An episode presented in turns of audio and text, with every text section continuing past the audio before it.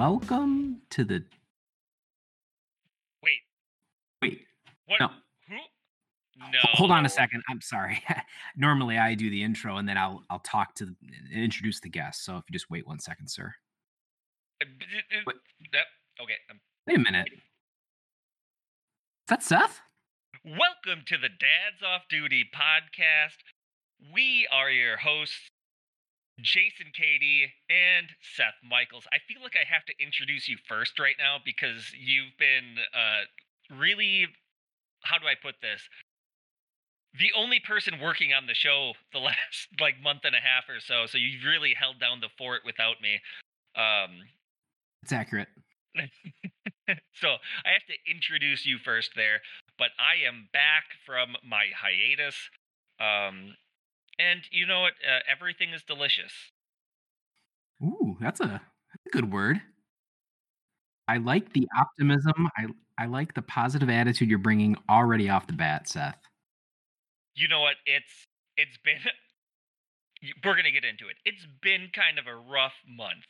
It really has, but there are things that are positive that have happened and that I can kind of have a positive outlook. We're going to talk about that, but before I talk about that, Jason, I have something to share with you. And Please. you know that I'm like this really big history buff, right? I do.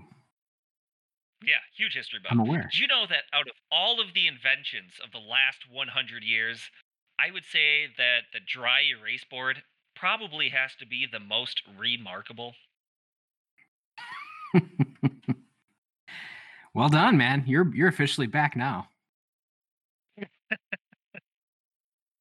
Sorry if I was a little distracted. It's because my my wife has been staring through the window ever since it started to snow.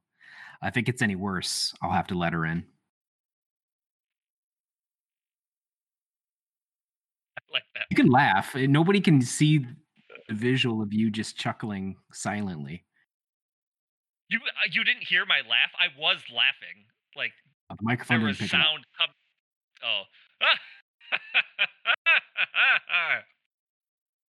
We do not rehearse this. no. So I would have almost believed you, believed you if I didn't see you sitting in your basement. So like if if you were just like recording that like nonchalantly or something if it was to me and I didn't see you in your basement, um I would be like, "Yeah, I believe that." Or it makes it doubly worse because your wife is like laying on the ground outside peering through a small basement window just like, "Let me in." Husband of the year. That's what I heard on that um, husband wife episode. Spectacular, by the way. She did amazing. Thank you. I, I would also like to, right off the bat, thank the guest hosts that I've had over the last month or so. It's been uh, a great experiment. I've loved chatting with some new folks and getting some different perspectives. I'd like to thank my wife, Julie. I'd like to thank Jordan. And of course, recurring guest host, JV. Thank you very much for all your help and assistance, ladies, lady and gentlemen. Much appreciated. Yeah, uh, seriously, you guys um, and gal are absolutely amazing. Thank you so much for helping us out.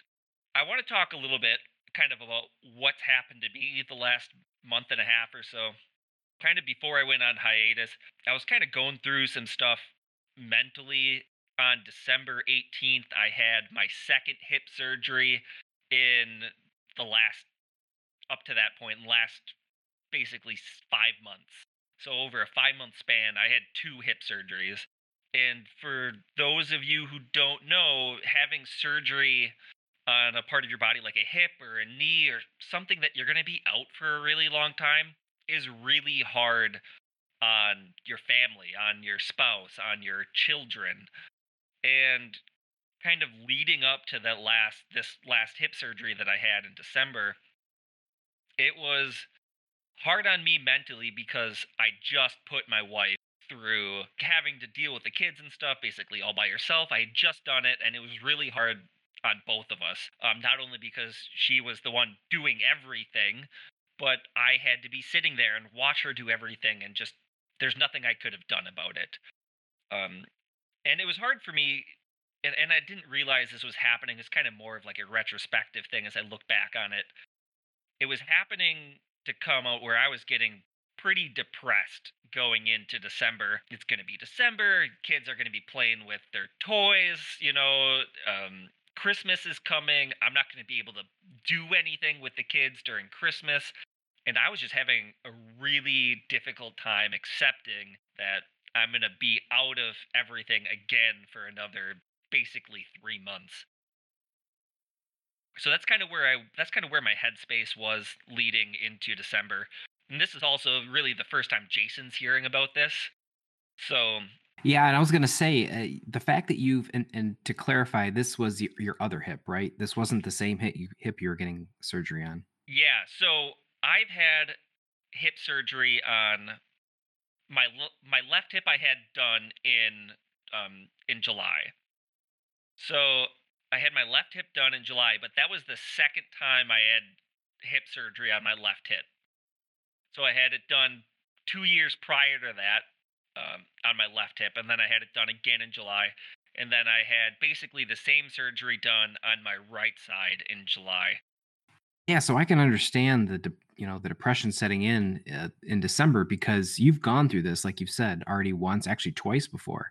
So you already knew going in, like to the surgery, what the next week, you know, month was gonna uh, was gonna be like. So yeah, I can I, I can totally get that. I've had a few surgeries myself, but you know nothing to the extent that you've had, and the fact that, like you said, you have small children in the house It'd be one thing if it was just you and your wife and it was like, hey, I'm to be laid up. And it's your hip. It's not like it's your arm or something. Like you can't even walk around in, you know, maximum comfort. Yeah, I was literally, for the first month, I'm literally stuck on the couch pretty much. Like I get up to go to the bathroom uh, with my crutches and stuff. I get up to like go to bed and but otherwise I can't carry anything because I'm using crutches, you know? Like I can't even go get myself a glass of water and bring it back to my sitting spot on the couch. So I was basically completely dependent on the wife for stuff. I was basically plugged into an ice machine for the whole whole first month, just constantly icing my hip. Um, couldn't sit up, can't sit at the dinner table. Kids can't jump around on you or anything like that. Uh, just in general, very difficult your bedroom's upstairs, right? Did, Are you even able to climb stairs? Yeah, I'm very proficient with crutches. Okay. very proficient, and I I have something called Ehlers-Danlos syndrome or hypermobility joint disorder. And for anybody who has this disease, uh, you might be able to understand a little bit. But basically, my joints are really springy and flexible. And what happens is my because of that, the cartilage and other ligaments surrounding my joints take more wear because my joints are moving in the, their sockets more than they should. And over time, it just it wears everything down.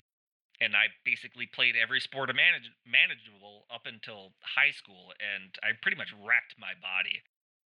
And so I'm just kind of, you know, uh, out of luck. I have a couple of other things going on, but just really crappy.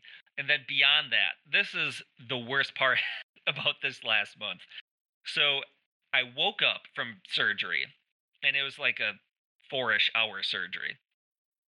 Woke up from surgery, and my tooth hurt so bad. I had like a toothache. Hmm. Like I didn't have a toothache before the surgery, but when I woke up, I had a toothache. And it was going on kind of, and I was like, this is just, it's not getting better. It's just getting worse.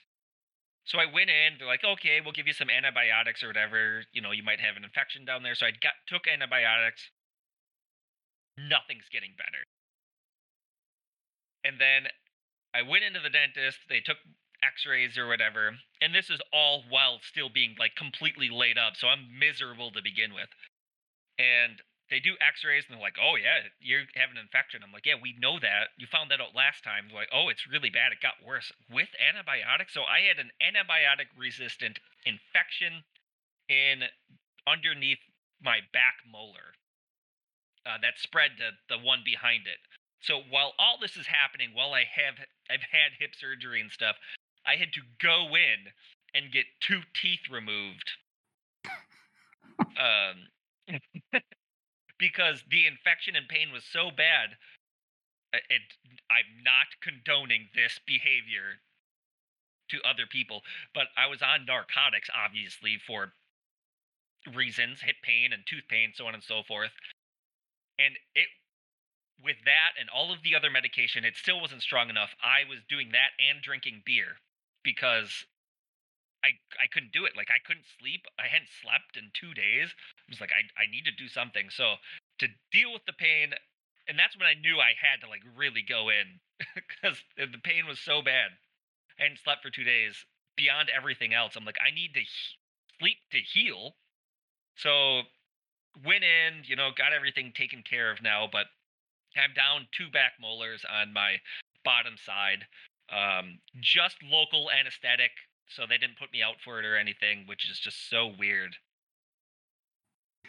Well, in the midst of all this, you're going into surgery, which can be scary enough.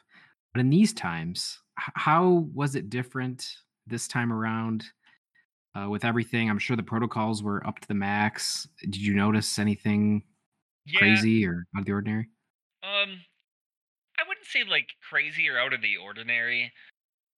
The tough thing w- was like finding, so scheduling the surgery was harder because there aren't as many like surgery beds available. Um, Yeah. yeah, because more people are going through stuff, and I completely understand that.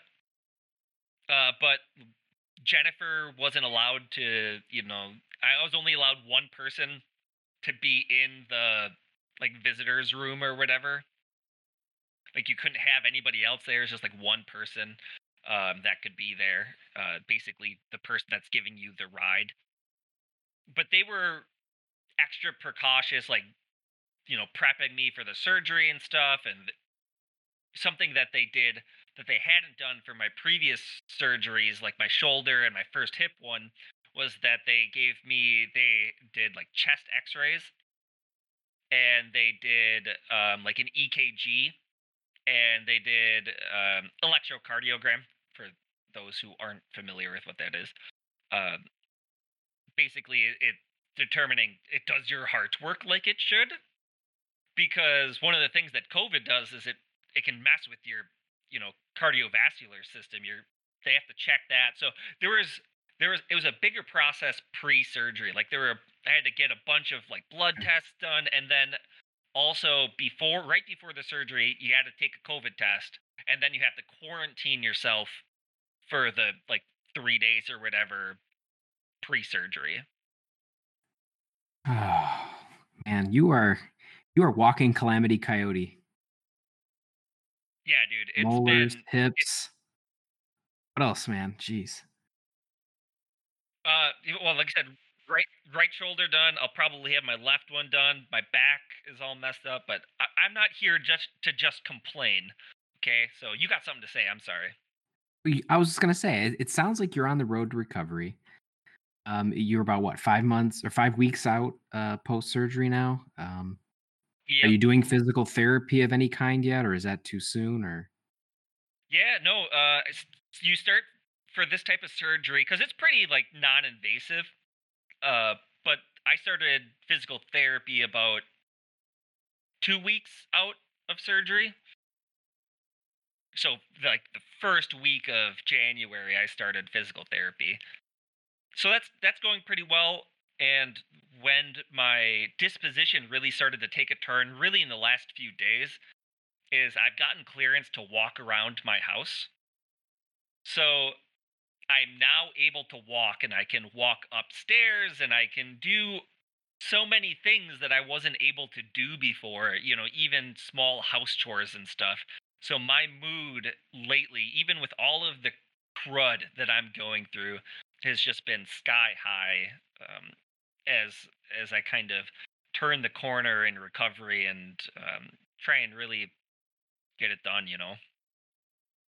That's great. I mean, are you, are you at the point yet where you're already noticing better mobility or or certain things now that you were maybe getting really hurt from, or it was troubling for you that Oh, Are you seeing any relief yet, or is yeah, that too soon? yeah, for sure. Um, I I am seeing a lot of relief, and my uh, how far like my leg moves is all- significantly better than it was pre-surgery.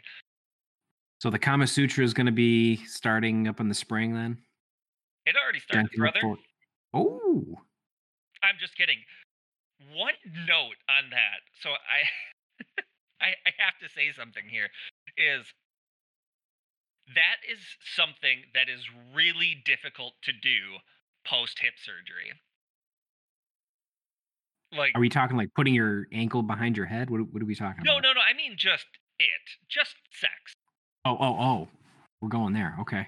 Yeah, I, I just have to mention it's really painful. You can't like, stiffen your legs up or anything like that. You can't because you're yeah. It just feels like someone's sticking a hot poker in your leg.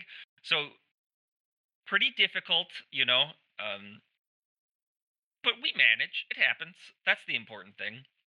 Well, I was going to say, I mean, I know we're all thinking, we're imagining you having sex right now because you're telling this very vivid story. I, I'm just imagining you laying in bed like a, you know, limp noodle, laying there, just like, okay, do your thing. I'm just to, let me know No. when you're done. No, I'm I'm not like that. No, Okay. I got to be part of the action. Yeah. Well, you've sat out long enough here. That's right. Welcome back, Seth. Um, yeah, it, you know what? It is. It feels really good to be back and in front of um, the camera. In this case, with you and the microphone. And I, I during this time, I also took a step away from my other podcast as well. And this time away has just kind of let me collect my thoughts and everything. And uh, yeah, it's just wonderful. Missed you guys. How about you, Jason? Yeah. Anything new and exciting going on? That you already haven't told the listeners because I mean you've obviously been talking to them, but anything else?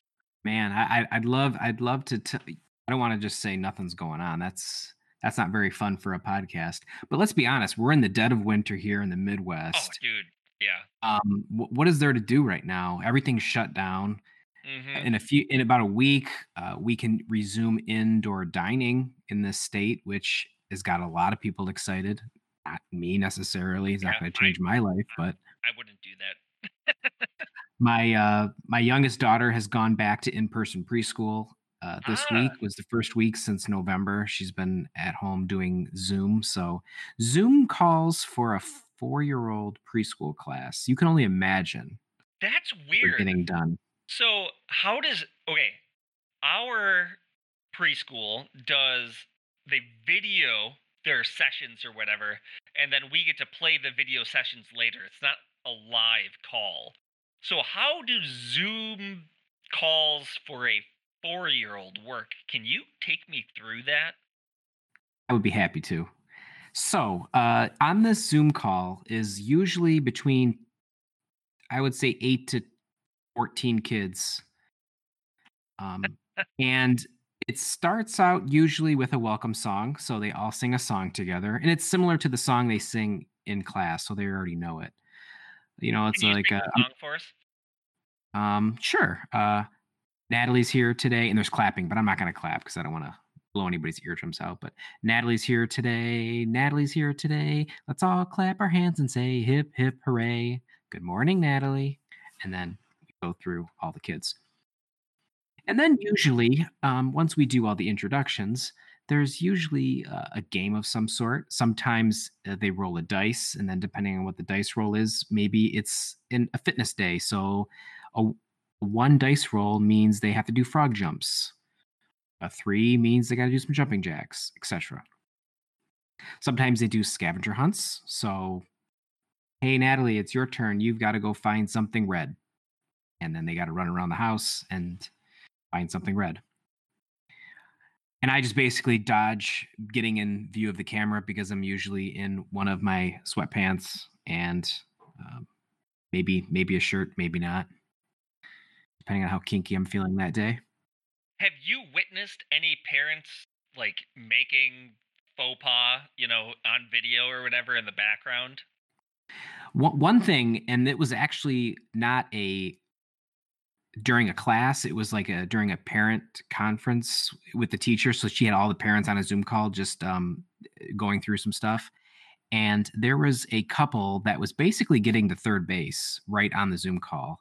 Um, the husband came up from behind the the mom who was sitting in front of the computer on the couch, reached his hand down her shirt, under her shirt, and basically copped some feels.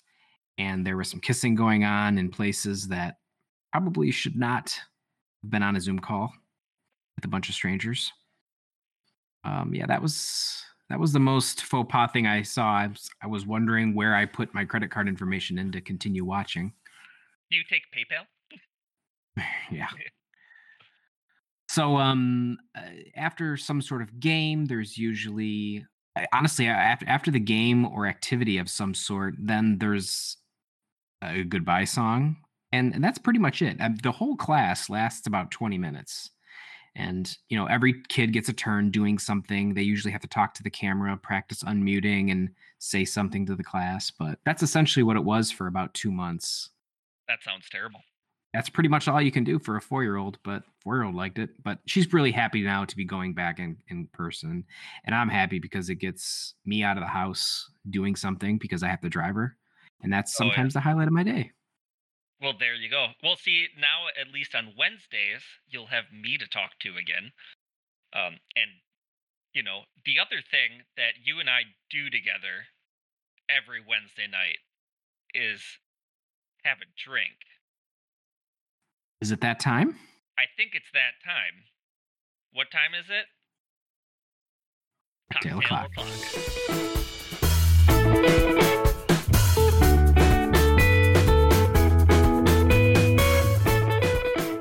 All right, man. Hey, you are the returning guest, as I've done with all my guest hosts. Seth, please take us through what you're drinking tonight. Yeah, man, absolutely. Um, you guys are in for a special treat tonight because my phone is going off right now. I don't need to talk to you, mom. Sorry. Your your car warranty is about to expire. oh god. I can't get away from those calls. And they always call from like a random local number. I'm like, "Oh, who's this?" Damn it, fell for it again. At me. So so today I am drinking Diet Starts Tomorrow, and it is a chocolate oatmeal stout. And it's got a really fat kitty cat on the label, which is great. Chocolate oatmeal start stout. So I'm sure it's got, you know, just an insane amount of calories per bottle. Uh 6.3% alcohol. So that's a pretty decent pretty decent uh alcohol value for a beer.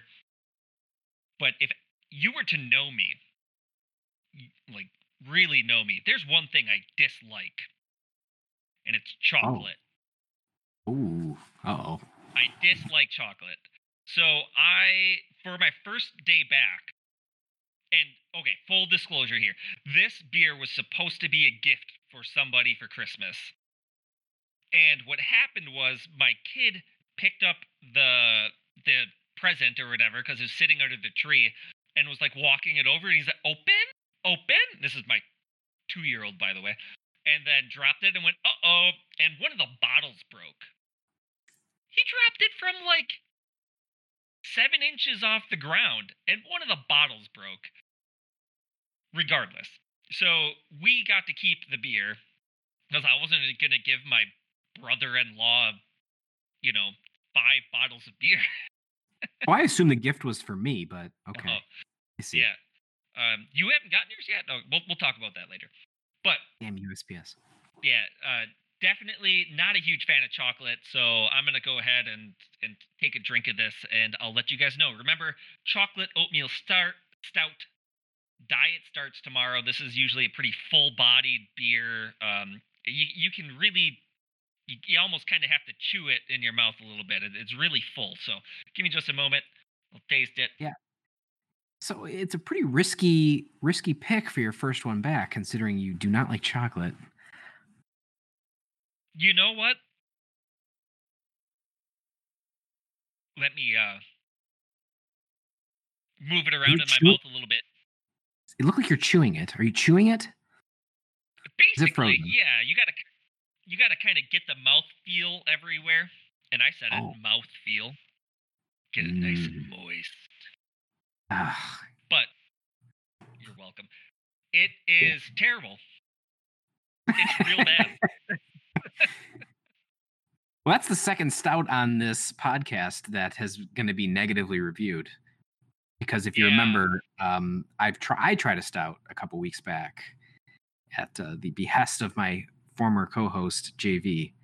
Was not a fan, so so you're not a fan of this chocolate diet starts tomorrow. No, you know what? I'd imagine that if somebody were to, you know, like chocolate and like breakfast foods in their beer, you might enjoy this. I'm not one of those people. One and a half stars. Go ahead, Jason. Take it away. Oh, that was very succinct and fast. Mine will not be quick. I'm sorry. I've got a full page of notes here. Jesus. I'm I'm up, I'm up in the game, man. All right. The drink today. Oh, by the way, in case Seth, you may not have been listening for the last month, in January, and I'm not sure when this is going to come out, but we're recording in January. I've been uh, reviewing the classics. So uh, for my final classic drink of the month, I am going to try the. Wait for it. Martini. nice. Here you go. It looks like water, Jason. I don't believe you. Well, it's it's not.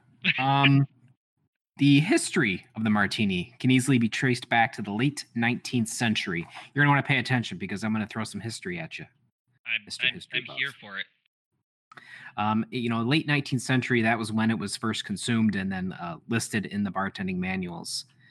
The first time the drink appeared in a manual was in 1887, and the bartender, uh, name of Jerry Thomas, he worked in a hotel bar in San Francisco. So, what was going on in San Francisco in the late 1800s, Seth? In the late 1800s or the mid 1800s? Well, mid mid eight mid to late The gold- 1860s, 1870s. The gold rush. The Attaboy. second gold rush, actually. All right, we're we're going to come to that in a second. So, um, like a lot of the classics I've been reviewing this this uh, this month, the story behind a lot of these classic cocktails is very murky at best. There's tales that are told that maybe are true and maybe are not. History was a long time ago, and things change over time as stories are told. So much like the martini. Um, but the story goes that in the 1860s, uh, there was a uh, group of travelers heading to a bar um, in the nearby city of Martinez. And the, the history there says that the guy there was celebrating finding some gold and wanted to get a celebratory drink, something new. The bartender made what is a martini for him. Um, what he had on hand was fortified wine, which is basically vermouth, and gin. And then he had a couple other things like bitters and maraschinos. So he called that uh, the Martinez. And he gave that recipe, he being the gold rusher that tried it, to a bartender in San Francisco because he loved it so much. Question, just to make sure that I got the the gist of a martini right. It's mostly gin, right? It's mostly gin. I'm going to go through a couple, there's a lot of variations. So you yes. stick a pine tree in the bottle and then you pour a little vermouth on it. That's That's how it works. Well, uh, you're getting ahead of me, but yes, that's essentially what Okay, it is. okay, sorry. You you can you continue. I'll listen. I'm sorry. I interrupted like usual. You're good. You're good. So, so the, the history goes back and forth between well, the city of Martinez says that they invented the martini, but the city of San Francisco says no, no, no, it was invented by a bartender here because we're better than this little city of Martinez. Nobody gives a fuck about Martinez. So, anyway, the name Martini, where does that come from? Well, there is an Italian sweet vermouth produced in 1863 that was called Martini and Rossi. So people would say at the time, I'll have a gin and martini, shortening the name of that vermouth, which eventually got shortened to just gin martini and then martini. Um, So, fast forwarding a bit now, in the 1950s and 60s, the martini continued to gain popularity. Uh, the three martini lunch was something that was done by a lot of executives, and business people. Um, the early recipes of a martini show that it was a 50 50 blend of gin to vermouth. So, what you just said about the uh, pine tree with a little bit of vermouth, that didn't come until much later. At, at the beginning, it was a 50 50 split. But then over time, the gin percentage has increased over the years. Now, there's a lot of different variations of martini, like I said. So, a dry martini, which is kind of the one I'm going to have here today, uh, it has less vermouth, more gin. Um, a dirty martini has olive brine in it. A James Bond martini, who, you know, James Bond made the martini very famous. Uh, what he had is a Vesper version, which actually has vodka in it as well, as well as gin and then uh, Kina Lillet Vermouth. That's a particular brand that 007 liked. A kangaroo martini is just a vodka martini, so no gin, just vodka with vermouth. And then if you say I want it with a twist, lemon peel. Now, 007 always uh, had a phrase for his martini, Seth. Would you like to enlighten us? Shaken, not stirred. Very good, Sean. Yes. Um, however, the way that 007 liked it was actually the wrong way. The way that most bartenders hate making a martini because they claim that the best way to enjoy a martini is to stir it. And that's what I did tonight. So, how I made my martini, I did the classic version. But first, I chilled a martini glass in a freezer for a while because you really want this drink super duper cold. In a mixing glass, two and a half ounces of gin, and only a half an ounce of dry vermouth. So that's a pretty ginny ratio. Seth, I'm not sure if you would like this. Um, I also added I a dash. Mind, of... I don't mind gin really. It's just, you know, um, I prefer American gins because they're a little bit more citrusy. So it's not.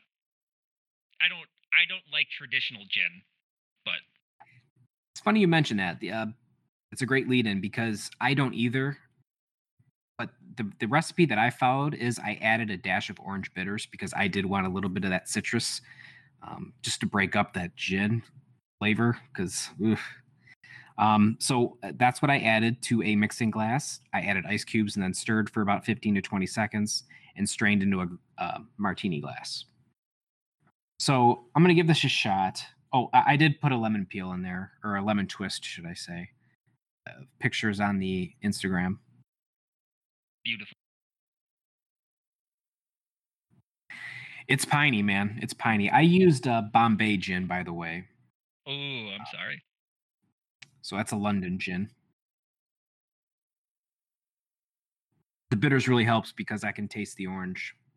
That helps break it up. Um, man, it's it's growing on me a little bit. It's it's not bad. I mean, you either like a martini or you don't. I don't know. I don't drink a ton of martinis. And nowadays there's so many different variations as well. There's appletinis, there's mochatinis, mocha chocolate, tinis. But here's the classic dry gin martini. I'm gonna give this one a three out of five. It's it's pretty good.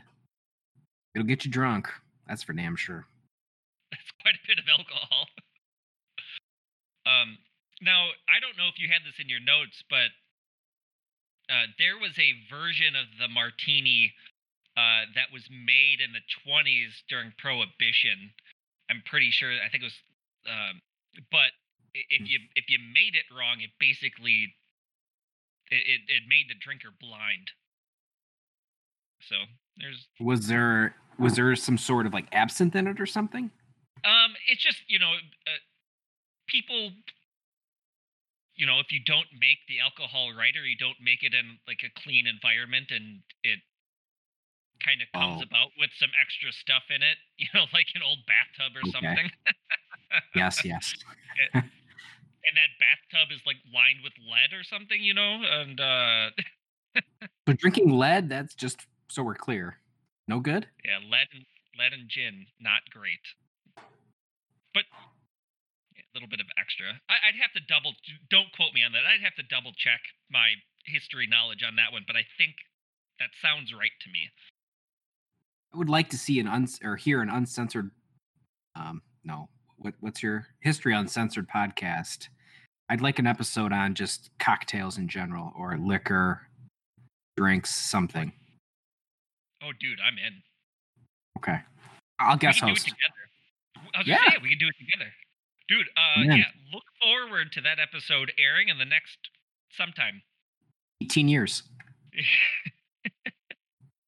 a, a couple of other things that uh, I wanted to talk about after you hit your three star dry martini drink.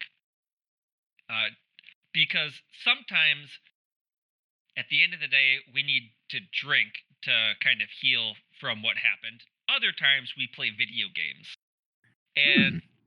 I've been playing video games with my son. So my uh, kid's four years old, and he's really kind of become interested in video games. It started on his tablet. He has a Amazon tablet, and he's been playing those rush games or, or whatever, where you flick the character side to side and collect coins and whatnot. Uh, okay, yep, but, yeah, I follow. Yeah, he's been playing those, and then he's been watching me play games. And then for Christmas, I got uh, Mario Kart for Christmas, and he's like, I I, I want to play Mario Kart with you. Sure, absolutely. Let's let's do it. So we played Mario Kart, and of course he was really bad to begin with. But by the end of that first week, he had not against me, but he had won his first race. Disclaimer. Yeah. Yeah, like legit. From the week when he started, like to the end of that week, playing, we were doing. I mean, we were only on 50 cc, but still, a four-year-old beat well he he was racing my wife he was racing jennifer. He beat jennifer and the rest of the ai characters you know i was like that's incredible. Legit, legit. like he legit beat him that's awesome man. Hey that's that's great. Yeah. So you got uh mario kart for the switch. We're we're gonna have to hook up here because we have that as well. Oh that sounds fantastic. Cady's in the michaels man. It's on yeah he um he generally places now he's usually between like seven and four. That's you. That's where he usually finishes races. But every once in a while, like he'll just get in the groove of the steering and just nail it. And then, yeah, my yeah. my daughter's into it as well. I recently found out though that there's a a thing you can toggle on that basically allows them to play the game without having to hold a button to uh, do the gas. So they basically just go. All they have to worry about is steering. That oh, really, really? because yeah. So there there's some setting in the game that you can eh, I forget what it's called, but it's basically the gas pedal is always on, and you just oh. have to oh. steer. So nice. So yeah, I didn't know that he's doing the the gas pedal thing, but and the the shooting. He's good at the shooting too. Like he he gets the whole thing. He gets the the question mark boxes, and he he he gets how to shoot a green shell and to wait for the moment to try and get somebody and stuff.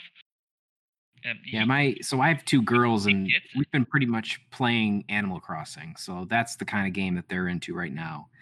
And uh for the life of me, I, I'm trying to play it too, but it's just I just don't get the game. I don't really understand the point. You just you you make a house and then you go chop down trees and buy stuff to furnish your house and talk to people, and that's about it. As far Sim, as I can tell. It's Sims Light, man. That's a yeah, that's a good way of putting it. It's Sims Light. So, but Sims, the kids really love playing it. Yeah, Sims Light for kids.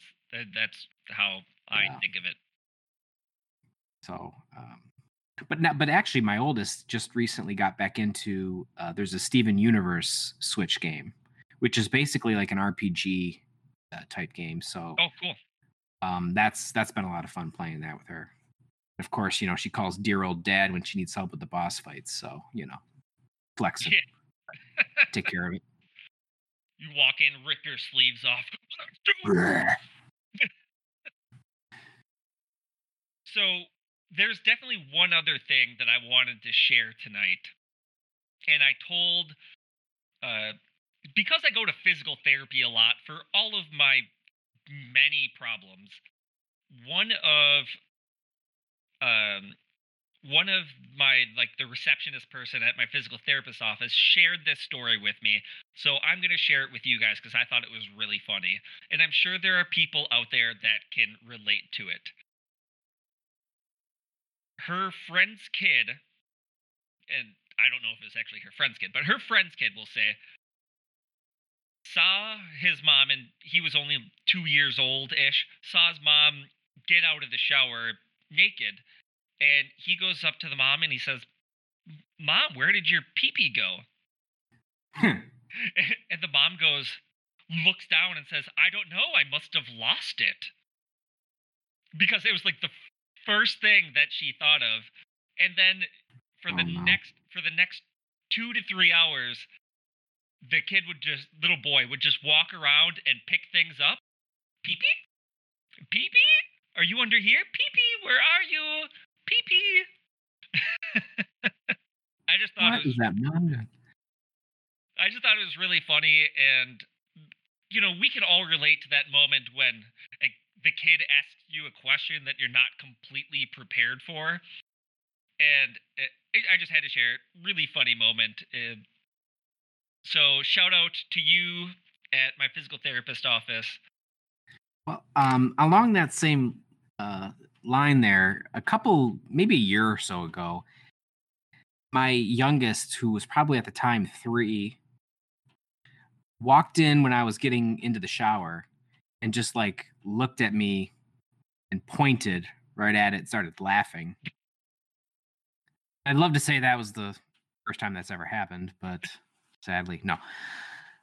But it's like, oh man, well, I had to like have a talk with her about it, right? I don't know. I, I what's the right what's the protocol there? I don't know. But like basically the discussion was we don't laugh at other people and their bodies and et cetera, et cetera. Which I'm sure for a three year old it went right over her head, but stop making fun of me, man. So It's cold in that room. the right the right thing to do is to pants her and then laugh at her. Oh yeah. Yeah. That's great dad advice. Thank God this is not the dad advice episode. Woo boy. Yeah. Yeah, don't do that. But great to be back. Oh, I let's not get off the whole bathroom topic. As your kids were, let's say, like potty training and stuff, um, or like as a dad at home by yourself, I don't remember if I've asked you this. Do you keep the door open when you're going to the bathroom? No. or did you when the, the girls were younger? Never. I've never done that. The even if I'm home alone, bedroom the bathroom door is closed. I nobody needs to see me doing that. I don't care if you're married to me or you're my spawn. What I do in there is only for me. Yeah, no, I I agree 100%, but right now our 4-year-old is having a hard time like he just like goes into the bathroom, door wide open, just does his thing. I'm oh, like, Oh, yeah. "Dude, you need to remember to close the door." And he's like, "Okay." And then the next time he goes in, and he No, I mean my oldest is six and she still goes with the door open. I mean, unless we have company over, she knows. But if it's just us four at home, no. Nobody's nobody but me closes the door. I don't know if it's a Oh, girl thing really? or what. Yeah. Now, yeah, but my wife didn't at first either. I was like, close the door. But now because she didn't do it at first, the kids will walk in on her as she's going to the bathroom after she closes the door. I, I shouldn't say that. Sometimes my, my wife does close the door sometimes. But um yeah, you're right. I guess in the earlier days when the kids were younger, they used to come in quite often while we were going to the bathroom. But it's it's kind of stopped now because they don't I don't know, they're a little bit older now and they they can figure it out themselves. You know, whatever problem they have, because they only have problems when you're sitting down doing a doing a duker. um, trying to get that little bit of alone time to yourself, you know, and that's when they have the problem. The candy's not gonna crush itself, man. Now, the other funny thing about so we live in an old house, real old, and so the lock to our bathroom door is like one of those old school latch locks. So Oh it's like wow. got the hook in it. Yeah, Yeah. super old school. So obviously we never do the lock or whatever unless people are over. But my wife has this tendency of not closing the door all the way, like because again, old house, so sometimes it doesn't latch unless you really push it closed. So she'll kind of swing the door and it won't close. But pretty much every time she goes to the bathroom downstairs, our cat walks into the bathroom. I wonder if that's where our kids are learning it from. Like every time, for just the one cat pushes the door open. So weird. Well, cats are spawns of Satan, so it's quite possible. It's all connected. I guess we're gonna have to wait to do the football talk for next week. My first episode back. I think it was a success, man. Yeah, it was great. You guys got to hear me, you know, complain and hear a little bit about what I've been going through this last, you know, month plus. But Well, I'm just glad we're back on brand because it wasn't regular dad's off duty without you complaining about something. So we're back officially. we're complaining about everything. Yeah, no, uh, for sure.